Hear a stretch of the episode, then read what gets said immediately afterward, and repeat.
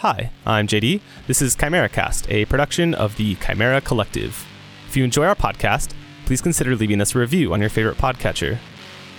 We also have merch available and just launched our Patreon. For backing, you'll gain access to our Discord and the ability to vote on upcoming Seasides. You can also get an RSS feed for an unabridged tableside version of the podcast, which includes all our banter, rules discussions, and session debriefs.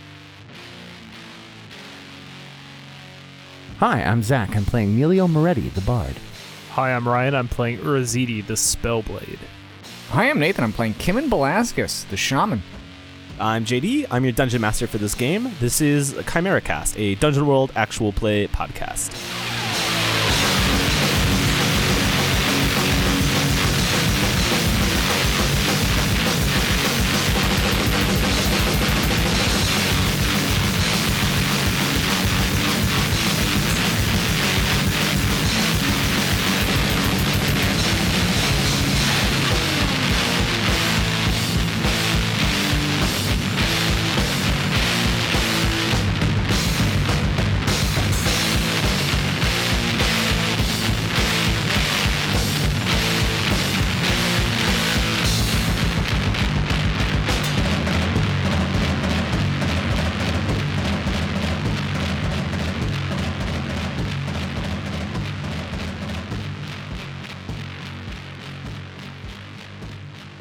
Three adventurers, when we last left off, joined with Navoth, the elven watcher. So the four of you have made your way along the ridge, away from the bridge that you just crossed, and found yourselves at a black stone, stark, cold structure built into the side of the mountains.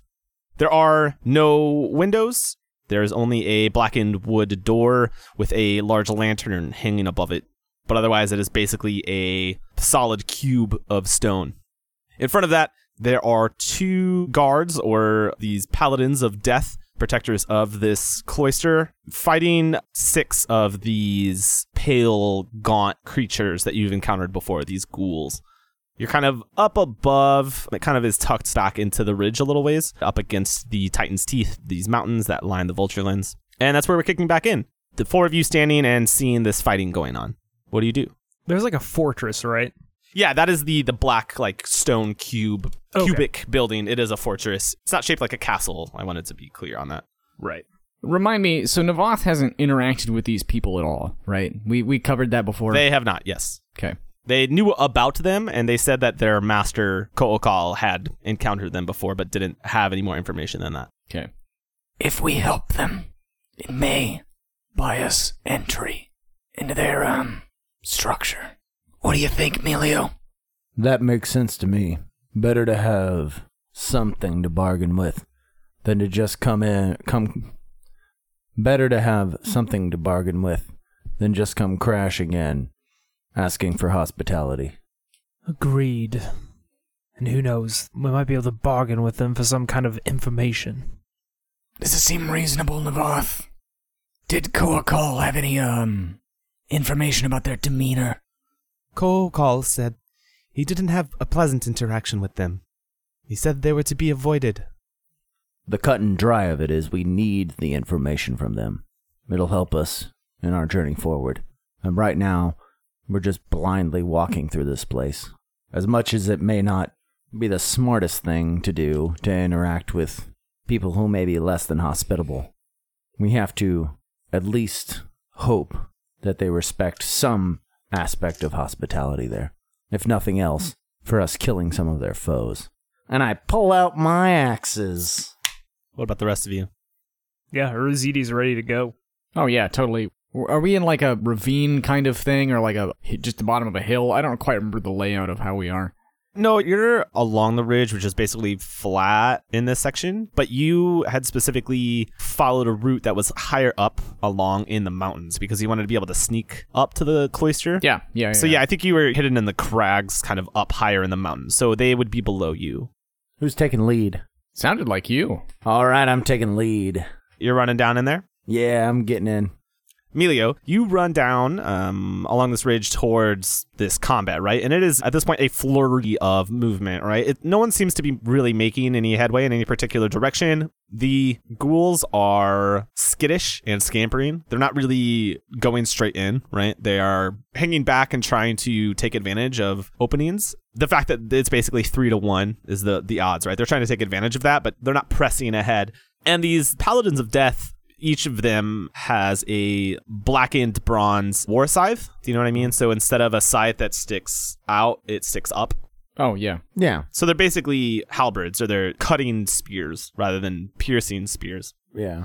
So they're using these and they're they're trying to take advantage of the reach, right, to, to hold them back. So you guys have encountered the ghouls before, but these paladins are wearing black armor with coins stitched in them, and each has like an ornate helmet covered with a mask. Yeah, so what are you doing when you come up? How are you engaging in this, right? No one's really paid attention or noticed you yet. They're too focused on the combat that they're engaged in.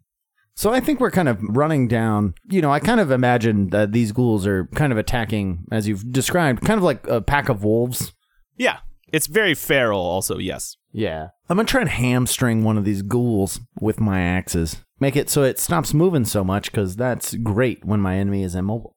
Yeah, go ahead and it'll probably still be a hack and slash just because once you get in there, you're going to be engaged fully. So we'll do it that way. Sounds good.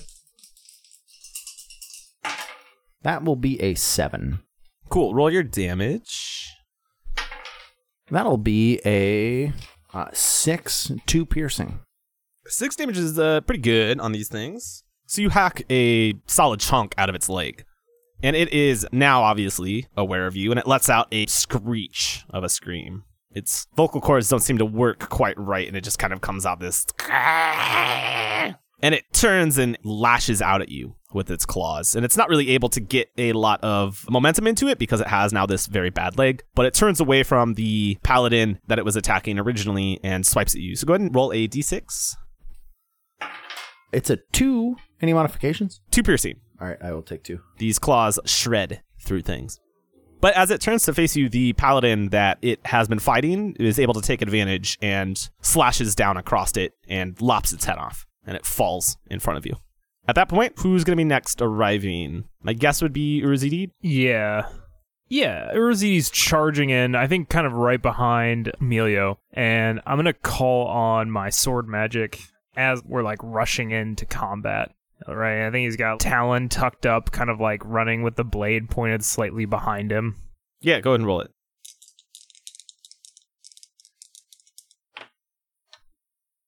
That is a nine. Cool. So you so get, get two, two hold. hold. Yep. Perfect. So you're going to come up, I think, into the same cluster that Melio was engaged in, right? So now there are two ghouls and this paladin. Yeah, I'm gonna just use one hold. I like dart in past on Melio's left. My glaive, the blade, surrounded by this nimbus of crackling energy, like the light from a dark light. And yeah, I'm gonna just use one of the hold to deal my damage to uh, one of these ghouls. Yeah, go ahead and spend the hold and roll your damage. That is seven. Yeah, you kill it. Describe it. Talon slices down into this thing's shoulder. That crackling electricity like pulls more flesh towards the blade than there normally would be, and it just like leaves this really jagged rip through its upper chest. Arzidi kicks it off the end of Talon. Hell yeah. Kimmin, you're running in now the same situation, right? I'm picturing the four of you each in a line coming up and showing up in this. So you can choose to engage the same cluster with the one leftover ghoul, or you could go and engage the other three that are around the other paladin. Seeing that it's three on one on that side, now as well, I branch off to the other paladin, and I had a jagged piece of soul glass from before in which I had captured a lightning spirit. And I am going to put it in my teeth and bite down on it a little bit. For the record, with the shaman, you're supposed to like say it, but I think that Kimmin doesn't understand or just isn't connected in that kind of way. Like his connection to the spirit world is strictly visceral.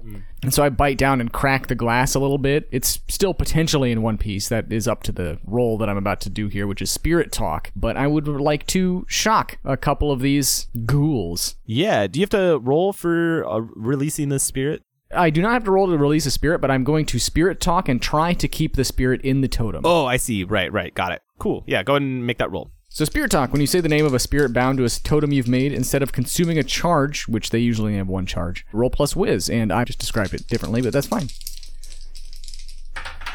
That's an eight. So I get to choose one. I draw unwelcome attention. My reputation in the spirit realm is damaged. Yeah, I want to draw unwelcome attention to myself. I think that's the most interesting thing. And since I took chain lightning, I get to do my damage to two targets. Uh, that's sick. so two of these ghouls. Yeah, absolutely. Roll your damage. I get to deal three to one and four to another. I get to choose how the damage is dealt, but I don't think it matters much. We haven't. They're identical at this point. Yeah. Yep, exactly. What does it look like? So, um, I, I mentioned before that I, I put this jagged piece of soul glass in my mouth, and so Kimmin Kimmin bites down on it and it cracks a little bit, and I just breathe out this spray of electricity and blood as it cuts my cheek, and the spirit like conducts along that and shoots along the direction that I'm spraying this mist in. Fuck yeah. Yeah, this is gonna damage the two of them. Does it have any other effects to it, or it just deals damage? I'm just curious.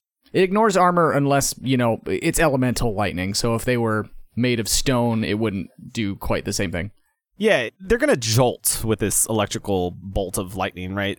It's not going to paralyze them or anything, or take them out of the fight necessarily. It's not enough to kill them. But at least for a brief moment, they're shocked out of this, right? And I think the paladin's gonna take advantage of this. Just swings and cuts one basically just across the stomach, and it falls to the ground dead. And then lastly, to join the fight, Navath runs in and I think was following you, Kimin. They've pulled out basically a long sword made of obsidian that they've pulled out that has some cracks along the edge. And they run up behind you and attack the one that your lightning did not strike. Their blow just tears it apart. It cuts a huge, ragged gap in their chest, and that ghoul also falls to the ground dead. With that, I think the remaining two are going to try to run away. Is anybody going to do anything about that? I'm not. I mean, our, our goal here isn't to eradicate them. No, I think we were fending them off. Urazidi turns and he swipes Talon across through the air, and a crackling energy emanation whips out from the end of Talon. I'm just spending my other hold to try to kill one of these last ghouls. Yeah, you're just trying to look cool. That's fine. Roll your damage. Yeah.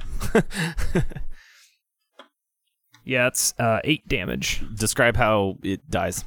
Yeah, it just gets sliced in half by this like beam of blackish energy. Yeah, so one of these ghouls out of the six that uh, existed seconds ago manages to escape death and runs off um, along the ridge, kind of loping along on all fours. The paladins compose themselves. They realign with each other and make sure that, you know, each is fine. Not really saying anything, but you can tell that they look each other over. You know, is my companion wounded or anything? And once that's fine, they turn to face the four of you. Do any of you say anything? Am I taking point on this one? You or Urazidi. I would think Urazidi would be pretty excited to try to get somebody under his favor, but I don't want to push the narrative too hard. G, do you want to take point? I can back you up. Or very much not back you up. I am Urazidi, first prince of the Western Winds, wielder of the Eagle's Talon, heir to the throne. These are my retainers. We have come seeking succor in these trying lands from your knightly order. I am a servant of death. It does not matter who you are, but we thank you for the help.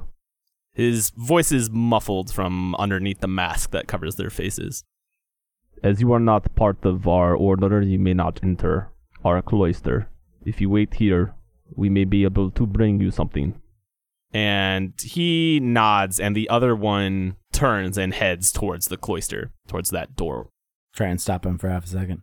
If uh, there's anyone within the confines of your castle that respects the arts, tell them that someone who carries many great songs of death has come to your door. Hang on, so I have a move. It's called human.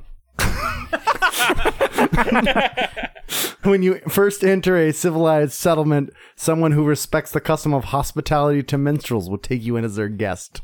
I decided to try and trigger that move in the most cool way possible. That's good, and I, I like the way that you described it, right? I also like the idea of an ink-covered raccoon, like chewing on a, a a vial that used to have ink on it, pops his head out from behind. Oh wait, dude, it's, it's nine on a minotaur bone. Mm. The paladin like lifts a hand up to stop their partner and leans in and whispers something to them. The other paladin nods and then continues on their way. What brings you to these lands? We search for the necropolis and what lies within. Their posture changes a little bit, more rigid. Why do you seek what lies there? I think ZD starts to say something, and Kimmin is There's been an aberration, a disruption of the natural order of things. And I treasure. And treasure. Yes. Sorry, I gotta play to that minus one wisdom. No, it's good. no, it's it's great. I, I love that Urzidi is like potentially heir to a throne and just fucking so terrible at doing secrets. so you've come seeking treasure. You wish to rob the dead. Does Urzidi know anything about this cult? I don't see why you would, other than maybe they have a presence in Miast, which is the oldest city of the empire. Super ancient. It's the city of 10,000 gods. It has a bajillion cults there, basically. But would you have interacted with them? Like, probably not, would be my guess. I, it's kind of up to you. That would be the only way that I think that you would know. I'm in a cult. Hmm, okay. Knowledge of the occult is probably some of the education that I was receiving. Hmm. Plus, I would assume that part of my like tutelage would just be like religions in the empire. Yeah, maybe. Um, well, I mean, what are you going for? You want to spout lore here or something? I just want to spout lore. Yeah. Hmm. What are you seeking in particular? I know that it's like open ended. Is realizing that he's screwing up, like he's smart enough to know, like, wait a minute, I may be fucked up. And before I Yeah. say any more, I should think about this. he wants to know what more, like, obviously they worship death, but like specific tenets or like what is their deal. Their relationship not only just to death, but to the dead and things of that nature. yeah, yeah. Yeah, okay, cool. Yeah, roll a spout lore.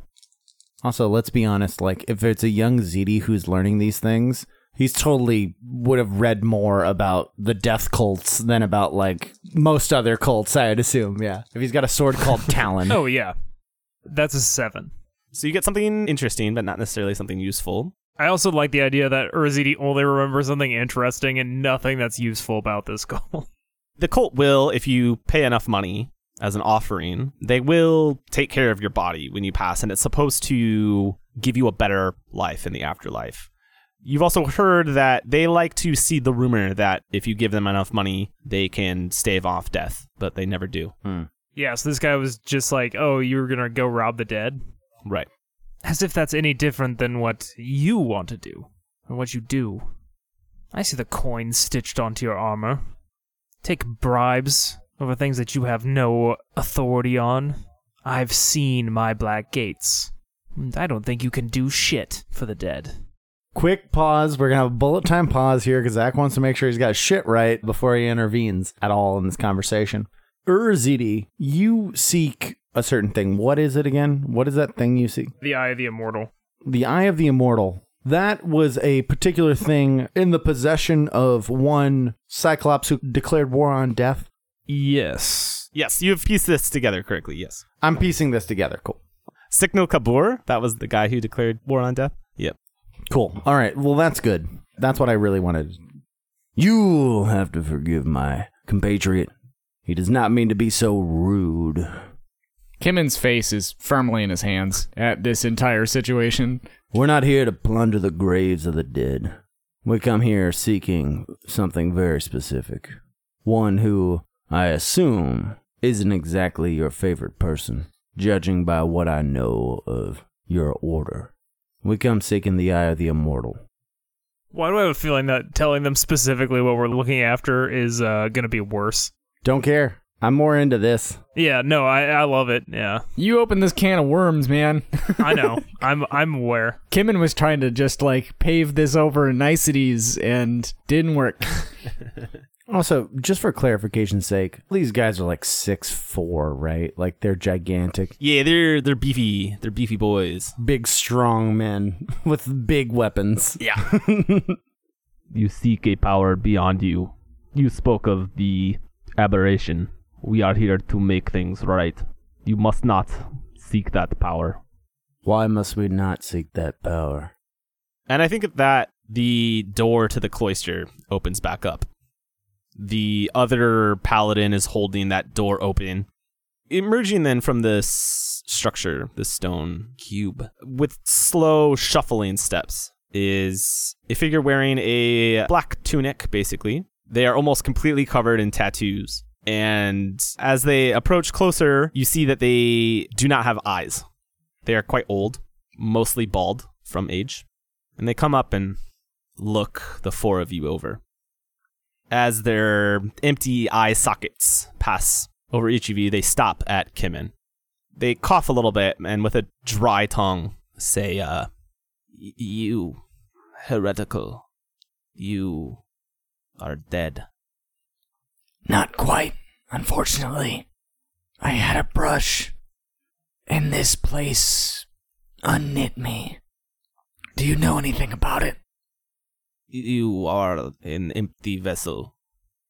The three of you, I will have provisions. And then they point a finger up. My paladins will destroy this demon. He points at Kimin and says that. Yes. When you didn't say what my unwelcome attention or spot was, I was like, JD didn't forget. This is bad. yeah, I did that on purpose. So yes, this tattooed old man with no eyes says, "Once the shell is destroyed, the rest can have sanctuary." I had this idea, and if it's lame or doesn't work for you, that's cool. Basically, bargaining for Kimin's life by telling them, like, look, I can get you access to my dad, who's like a much greater evil and like actively seeking immortality. You can definitely RP that. I don't know if it's gonna get you anything. Hmm. I didn't mean to like just shut that down, Ryan. I was just waiting to see what Kimin did. Yeah, I think this is in your court, Kim. oh no, Kimin looks fucking frightened and backpedals a little bit. What are you talking about? Demon? You are a creature with no soul. I have a soul, damn it! It is not with you. Backpedaling a little bit more. You don't understand. I can fix it. I'm still here. Still with this body. Your mortal body is here, but it is a corpse. You just are frightened. Your soul is passed beyond already. You are an imitation. You merely believe you to be yourself, but you are not. You know that's not true because souls don't pass from this place. I've seen it. Our guide still haunts us, unable to reach the Black Gates. I'm still here, tethered to this body. I understand that you will find this disheartening news. It is difficult to tell the rest of you, but your companion must be destroyed. It is not a living thing that travels with you. And Navath at least looks at the other two of you, Melio and Urizidi, with a cringy, like, Ugh. Sweating. Yeah. yeah. You're talking around something. Backing up more. What happens when we die here? What happened to me? Rest assured, we are restoring the proper order to this place. When our order reestablishes death's command here, your soul will pass as it should have done. What I am telling you is that it is already gone from your body. You are already dead. Then let me help reestablish Death's command. I can still be useful. I spoke with Death's sibling. They gave me their boon in lieu of the offering I made to your god. Ryan, I don't remember if you ever established if Ozir's cult of death recognizes other gods. Are you monotheists? Also, is Death's sibling a part of Death? Is also probably the follow up question there. To me, I'm just wondering if they recognize other gods, basically. I would assume monotheistic, and that if fate and there are like other incredibly powerful, like they might see them as other beings who are very powerful, but death is God. End all be all. Yeah. Everything else can be destroyed, death can't be. That's kind of funny. Everything else can be destroyed, or like in the case of Fate, right? Thwarted. The only god that can't be thwarted is death itself. It's got a little bit of a poetic bent to it. What you speak is heresy. We will not accept help from demons. Urzidi steps in between this eyeless priest and Kimin. I have claimed this one. He's my retainer, dead or alive. You can't have him. He says with all the petulance of a, a child used to getting what he wants. It will devour you. An empty vessel will seek a soul to fill itself, much like these. And the monk kicks one of the dead ghouls. Well, we'll cross that bridge when he gets a little paler and starts trying to eat my throat out. But for now, he's a retainer of my house. If you want a demon spirit, I can point you in the direction of a few of them. Why is it that you have come to this unholy place? I think I'm gonna butt in here. Yeah. Didn't he tell you? I come with many stories and messages from death itself. I come from a worshipper of death who will attempt to spread his kingdom across his lands. I am a simple messenger, attempting to understand the connection of the ancient people to his. If you will allow me, I would show you. I'm interested in maybe you trying to diffuse the situation by saying this. Or at least hold off an aggression response from them. Yeah. Give me the defy danger plus charisma. Cool. You're trying to use your bardly ways. That's yeah, I, I was kind of feeling that. This is the most bardy thing you've not that you've done, but this is a very mm-hmm. bardy thing. How about I say it Yeah. that way? Yeah, I, I rolled a 13. Yeah, yeah, that's good. You've started weaving things like you're doing a thing, I assume, to like accentuate this. Oh, yeah, I think so. Maybe the ink has started to enliven itself off of my cloak almost unconsciously. This is some old school type of magic, but like my magic is unconsciously like reacting to my emotional state and just starting to whirl around me. Given your human move as well, right? We will accept your offering of song, but you will not be able to stay. And this one, pointing at Kimin, must be chained. Fine. Also, JD, I just wanted for clarification. We can't stay the night Right. or okay, we can come in and eat. Yeah, yeah, exactly. Okay. Oh, and he has to be chained while we're here. Right. Okay, that's fine. Does that fulfill your human move enough? I don't remember the exact phrasing Yeah. of it. They'll take me in as their guest. Yeah, I think that's fine. You could stay if if if you destroy the empty vessel. Yeah, yeah, yeah. Probably not happening. I'm right here, JD. Uh, is there something talking? I don't know. It's Nathan, you're I sterile. have a name. Yeah, we make our way inside then, I guess. We there's probably a horrible montage of you getting chained. we can jump ahead for sure, but yes, you are put in. It's basically cold black metal manacles. It's not just handcuffs or whatever. It is like The way they chained up Houdini when they'd like hang him upside down. yeah, you know, it it restricts your movement quite thoroughly. Like you can't run right or anything like that. It's not like it's tied around you, tight around your body or anything, but you're you can't really function very well. I assume collar with chain to wrists with chain to feet. Yeah, basically. Yep. Yeah. This metal is very uncomfortable. It's magical in some way. Yeah. Once this is done to the monk's satisfaction, the four of you are brought within this cloister.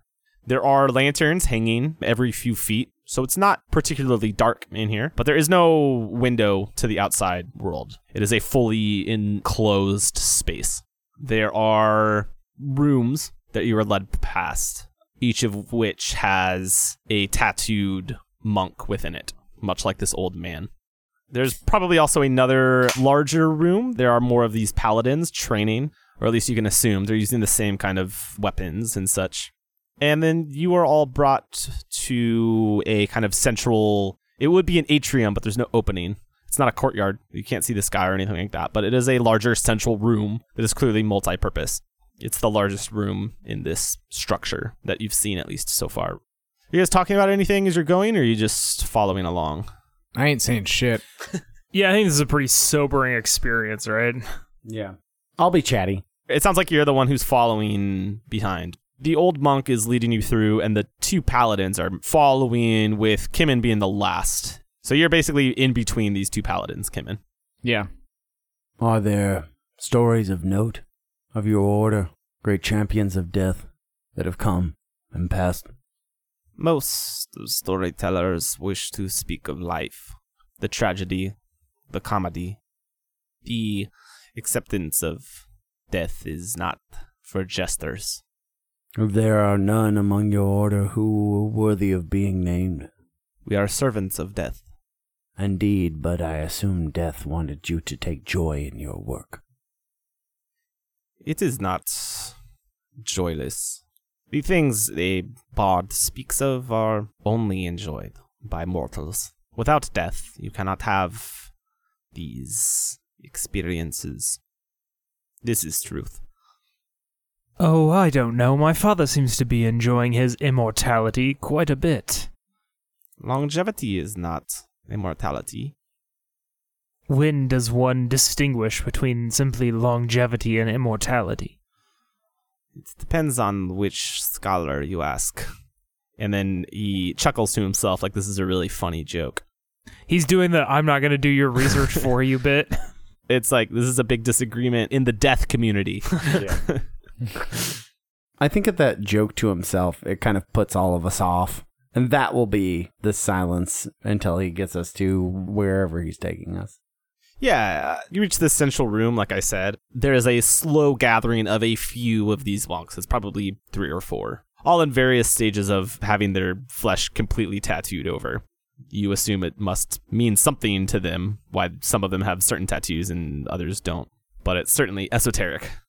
There's also in the central room, I think the, the two paladins that came with you are going to stand there with Kimin. They're not going to leave. Kimin, what are you doing? I don't want to shut you out of things. No, I think this is fine. I am shut out of things, but that's fine. I'll take my experience point for giving my dignity to Melio's story, and we'll move on from there. But no, I'm not doing anything. Kimmon's brooding, if nothing else. He was already sensitive about this entire thing about him, and is not helping that. No, I'm not doing anything. Then, yeah, the old monk turns to you, Melio, and says, I believe you said that you had a song for us. I will admit, it is a more visual experience. And I look him dead in the eye sockets. I wish you could see it. All of the monks gathered here do not have eyes. Do you know where the necropolis is? There once was a necropolis here. You can find the cairns. But I hope you are not here to simply raid a tomb. I'm just looking to understand the dwarves' connection to the ancient ones. I look over my shoulder at my two compatriots and give them a nice nod. A nod of, we might have to get out of here quickly. Not totally sure how this is going to go. Kimmon holds up the shackles binding his wrists together, but can't make it more than like, you know, a 30 degree angle as the chain to his belt stops him and then just looks at you. We ain't going nowhere, so don't fuck it up. Rositi nods at you. Like, yeah, I understand. I would like to position myself atop a table in this area, one that the monks could draw themselves into and see. Just just for the sake of clarity, they can see your show. I believe so as well. Yeah. Melio may not be totally aware of that, but he's probably going to do his thing anyway, but they can see your show. Yeah. I would like to tell a story. Do I need a roll to tell a story? No. You're not using your moves, you're not like activating arcane art or anything, right? Fuck no, I don't need to heal. I think this is more a thing if you want to put stakes on what's happening here. No. They've accepted you as a storyteller into their cloister. Like they said, you can't stay here, but for now, you are a guest. Unless something else happens, you telling a story, then then maybe I'll make you roll, but I'll tell your story first. That's fine. Melio places himself atop a table in the center of this hall and stands upon it, rolls out his coat of ink, and begins weaving a tale within the black ink as his medium. The tale tells the story of two ancient brother bears, Fluke and Cag. Life, chance, death, fate. The two, one day, as all forms of incarnate chaos do, begin a great fight. A fight, as Melio tells it, that creates the spans of the universe. a fight of life and death. At the end, both brothers, battered and bloody, both inches from whatever eternity happens after one does something so great. We see the maw of Cag come out and just start trying to eat his own brother. The story goes on as Cag reigns over the chaos that he and his brother created in their ancient celestial fight. We see a mirrored story after that. A warrior, stripped of all sanctity, worshipping a dead god, who is beaten and bloodied to a pulp. He rises from the ashes of his existence to become a king, a jarl of his people. The iron fist that he would rule with now fell under the flag of Cag. But you see, this ink eventually takes the form of Cag as this free roaming bear, this celestial being in the sky, and contorts it into a heavy headed hammer. You see, as Cag's body is wretched and torn and formed into a weapon, an implement for this forsaken cleric. And we see this forsaken cleric take up the hammer of Cag and crush his enemies. We see this dwarf, this mortal being, conquer and utilize death to his own means. The iron grip of his gauntlet holding firm to the hammer. Death is no longer in control of him, for he is the one that wields it. When your story is finished, there's a polite acknowledgement. It's not like you're tearing the house down, but those that are there, you know, appreciate your story. At that, the older monk motions and says, As is custom, you should be paid for your story. Please bring out food for them. And you're brought a simple meal of starchy, basic food. It's a mush food, the equivalent of oatmeal or grits, basically. And you're all able to eat. Even you, Kimin, they bring you food. Is there anything else that you're all doing? No, no, no, no. I'm not. Old man, you mentioned that there are cairns left where the necropolis once stood. Where are they? They are near the center of all of this, near where the curse grows from. Old, old Cyclopean kings buried there. So that is where Siknil Kabor rests. The old man like chews on his lip a little bit as he thinks. Siknil Kabor is the curse. Do you understand? I do. We find his tomb at the center then, with the other kings. I am not sure that I would call it a tomb. But yes, Siknil Kabor built its monument near the cairns. How do we get to the cairns from here? You have far to travel. If you wish to pay respects to these ancient dead, safest from here, not far, the ridge will lead you up toward what is called the Harpies Pass. Go beyond, continue back down, stay along the outside. Follow along until you reach where the river meets the Dead Sea, and then come inward. You will find the cairns. Or if you are foolish enough to risk losing yourself, descend the ridge, cut through, go past the monument of bones. But of course, the deeper you go in this place, well, like I said, that demon will devour you. If you wish to stay alive, leave. The demon will not be able to follow you out of these lands. Or let us destroy it before you leave. You w- will not be destroying any of my companions today. I look at my two companions. I imagine Kimmon's on the floor, chained to the wall, Are you ready to go? pushing the plate of untouched food away from him. Sure. Melio? Emilio has been distracted talking to the raccoon for half a second. You were supposed to add to the show. You just didn't do anything. Where were you? How the f- how the fuck? I, th- I think as this is happening, Kimmin like sets his bowl down on the floor in front of him, and the raccoon just turns away from you and heads over to the bowl and goes to eat Kimmin's food. Nope. Come on.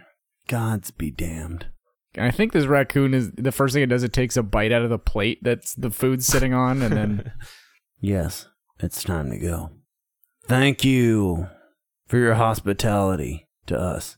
But as you said, we can find no rest here. So we must be on our way. And Emilio gathers his things and grabs the raccoon around the belly. Yeah, they unclasp Kimmin's chain from the wall and then lead all of you back out. The two paladins take their stance on either side of this doorway, and the monk looks at the four of you. Remember what I told you about that one. Do not trust it. I do not say this to be cruel. Good luck. And remember, you will all die. And he closes the door. that's their have a nice day. Yeah, yeah. The lantern hangs above you in the closed door. The two paladins basically not acknowledging you at this point, back on guard Yeah. duty essentially. And the four of you stand before this black cube. Well, I can see why Kohokal didn't make regular visits. They look back at the cold stone and the closed door behind you guys. They didn't do much to improve my notion of people of faith. Are you okay, Kimmin? I'm fine. We got directions at least, right? We did. And a bit of warm food. At least for us. Barely warm, really. How much light is left in the day? How much light is left in the day, Jitty? Probably afternoon, evening. You guys can travel to another location before needing to make camp. I feel like we need to press on then. This place probably attracts those things, so the further we can put ourselves away from it, the better.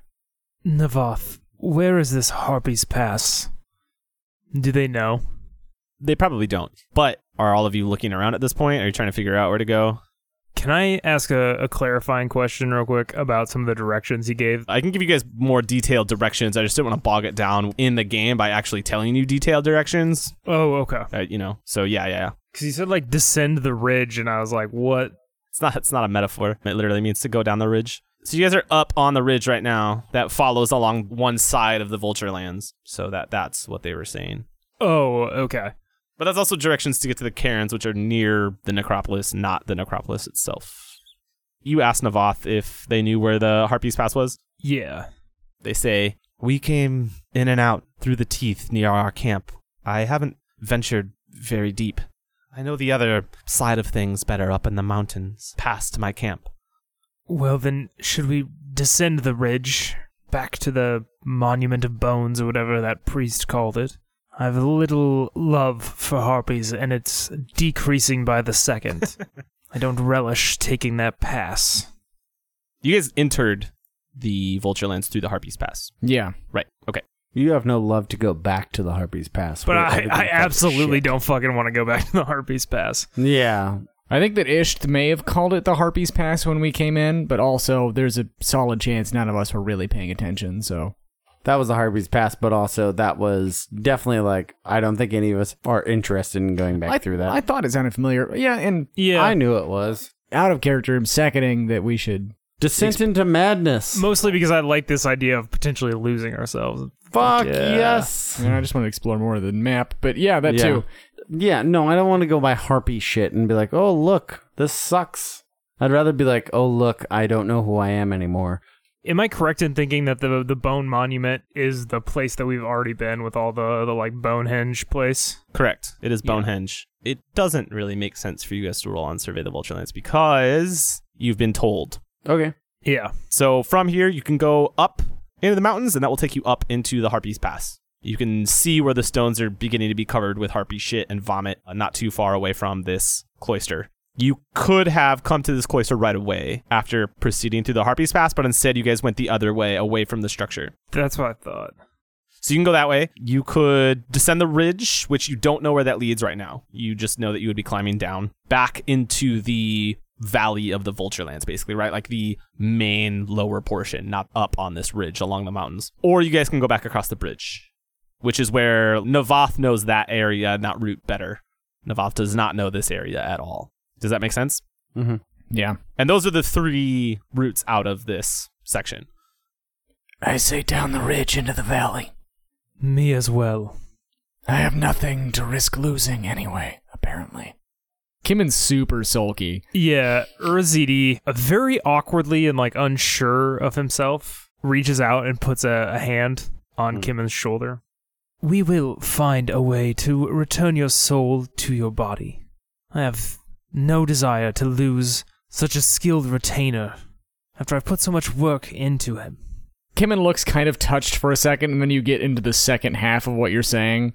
To be fair, I don't know that Urazidi knows how to talk about other people in a way that isn't like very delineated, like master servant relationships, because he's never had. I Like- I yeah. Yeah. It's more that I don't think he's in an emotional space to give you that laterality. Oh, laterality. yeah, yeah, absolutely. Does Kimmin snap at this? Not permanently or anything like that, but I just feel like you're in a headspace that is very not good. And I could picture Urzidi pushing you over the edge a little bit. Or if you think you're still more demure because of just like having to really deal on this. So before the last time we've run the gamut with the Urazidi Kimmon interaction, and the last time Zidi did something like this, I fucking snapped on him.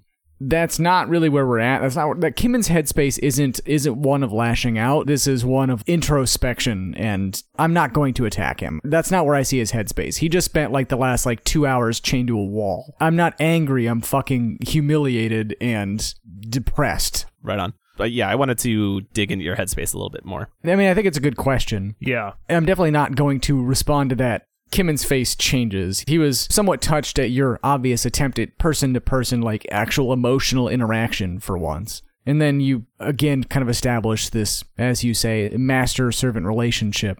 Kimmon just grabs your hand and throws it to your side. We won't do anything. I'll figure this out. I'm gonna roll up right after that. You're not alone. What do you mean? I suppose you're not more alone than any of us are. And I just turn and start walking. No, turn around. You don't get to just pretend that what you said was profound and then turn and leave. This isn't some kind of drama that you're an actor in. You three could leave right now. Yeah. And we could have fucking left you in there to die and had a full meal and sleep in our tents, but we didn't. Maybe you should remember that we care about you, you piece of shit. We are going to try and get through this together. Find our way the fuck out of here. And if you think that we're just doing this gallivanting around with you at our side, you're fucked in the head. I would have let you die in there if I didn't give a shit about you. Don't talk down to me like that just because you're trying to figure out where your soul is. No, I don't think I have a retort to that. You should narrate now you turning and leaving. All right, I narrate now myself turning and leaving, stomping off in a fucking huff. Because the person that I was connected with more than the other is now trying to, you know, think that I'm here out, out leaving them. My whole fucking mission here is a farce. I'm here for these two people now. The story I'm going to tell is going to be their story. They don't even know it yet. And all they do is piss and moan the whole way. Navath has been pretending to search through their gear to avoid the awkward family drama that's going on. What if her gear is the raccoon eating right now? Navath probably still has some food, so Navath is sitting there feeding dried mountain deer meat to the raccoon and being like, "Do they always do this, or is it just?" well, at least you get along with me, I guess. Bites her finger. Ow! All right, here, just take it. and they stand back up. If we're climbing over this ridge, does anyone have any rope? Is it steep? It is a sheer cliff. Yes. No rope. Uh, we used it at the bridge. Well, actually, I do have this. And he pulls out Ish's crossbow and the one rope dart he still had, which would have been really convenient to remember last week, but I didn't. At the bridge? Yeah. That's pretty funny, actually. What's that? Navoth says. And I think we can just end this episode with you firing the rope crossbow bolt down into the bottom of this ridge. That's sick. Hell yeah.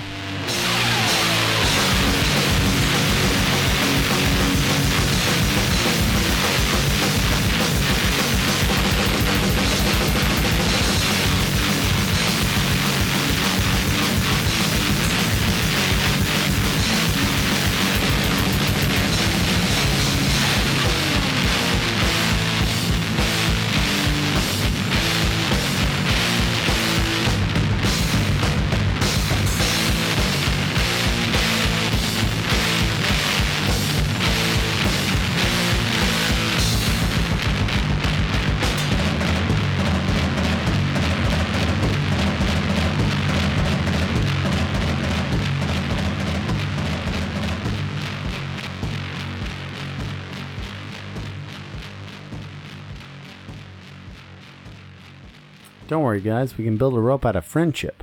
I don't think we have Yeah, no, friendship. I don't know. Oh, It's a pretty damn short Damn, rope. we we we dumpstered that This one. is uh, this is a piece of string. It's friend- Friendship Ridge. If you have the power of friendship, you just get to float down. It's a piece of dental floss connecting almost. It'll make you feel good when you die. In the background of every scene on the bridge, Ish is just like pantomiming, like shooting a crossbow Yeah, and yeah. Shoot not- the bow, the thing you looted from my corpse. Its ghost right now is just behind Urazidi with his head in his hands. wow, would have been really great if you hadn't let your guide get killed. You're so stupid. There's no no wonder I died at Harpy's Pass. Well, he died above Harpy's Pass, really. It's a level one through three environment.